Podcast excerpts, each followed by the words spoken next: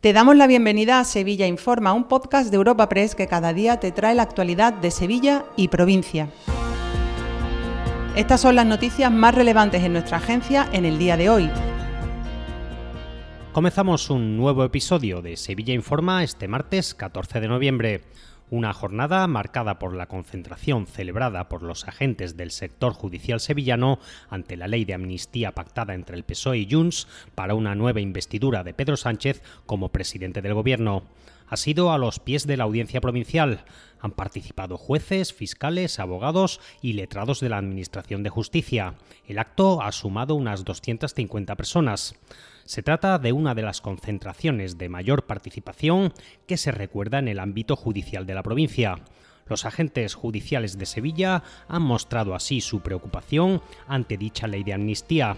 Consideran que afecta a la independencia de la justicia y a la separación de poderes. Así lo ha dicho el decano de los jueces de Sevilla, Francisco Guerrero. La preocupación por parte de todos los profesionales de derecho, no solamente magistrados, jueces, y letrado de Administración de Justicia, sino también abogados, procuradores, en fin, todos los componentes del mundo jurídico, expresar nuestra preocupación, insisto, eh, por los contenidos de, determinados acuerdos políticos que afectan a la independencia judicial y al principio de separación de poderes. En el plano municipal, el alcalde hispalense, José Luis Sanz, ha anunciado la fecha del 2 de diciembre para el estreno del alumbrado navideño.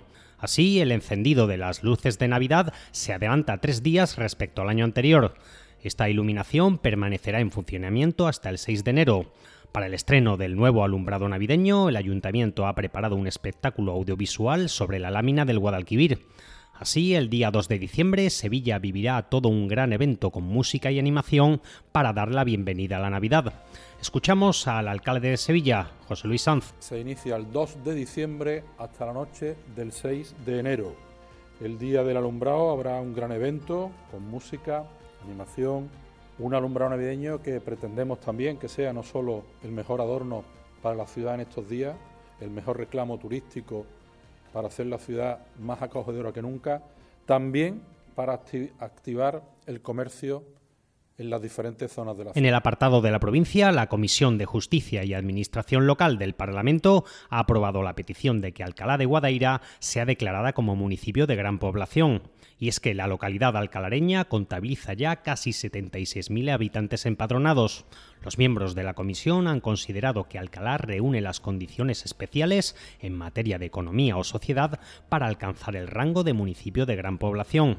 Tras el visto bueno de la Comisión, el asunto ha sido elevado al Pleno del Parlamento para su aprobación definitiva.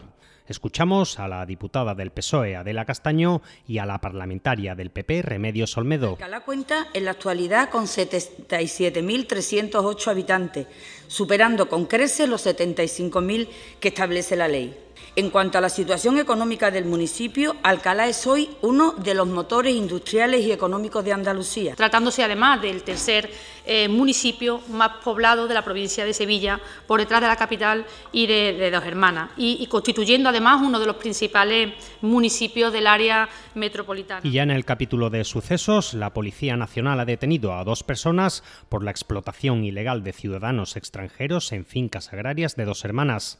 Los detenidos obligaban a los jornaleros a trabajar casi 12 horas consecutivas al día, les sometían a pésimas condiciones laborales, incluso trabajaban semidescalzos o en chanclas. Antonio Talaverón es portavoz de la Policía Nacional. Puedo comprobar que 37 personas estaban procediendo a la recogida de la aceituna en unas pésimas condiciones laborales, encontrándose la mayoría de ellos semidescalzos con calcetines o en chanclas, sin contrato de trabajo ni harta en la seguridad social. Además, tenían largas jornadas de trabajo, con escasos diez minutos para beber y comer algo, mientras eran vigilados por el manijero de la cuadrilla. Los agentes pudieron comprobar que de las 37 personas que conformaban esta cuadrilla, 33 eran ciudadanos extranjeros. Dos apuntes antes del cierre. Ya está firmado el convenio de cesión al ayuntamiento del compás de la iglesia de San Jacinto con su emblemático ficus centenario y cinco casetas de la feria de abril han sido multadas por incumplir las disposiciones en materia de residuos. Te recordamos que puedes suscribirte y descubrir el resto de episodios de este podcast en nuestra web entrando en europapress.es barra podcast o a través de las principales plataformas de podcasting.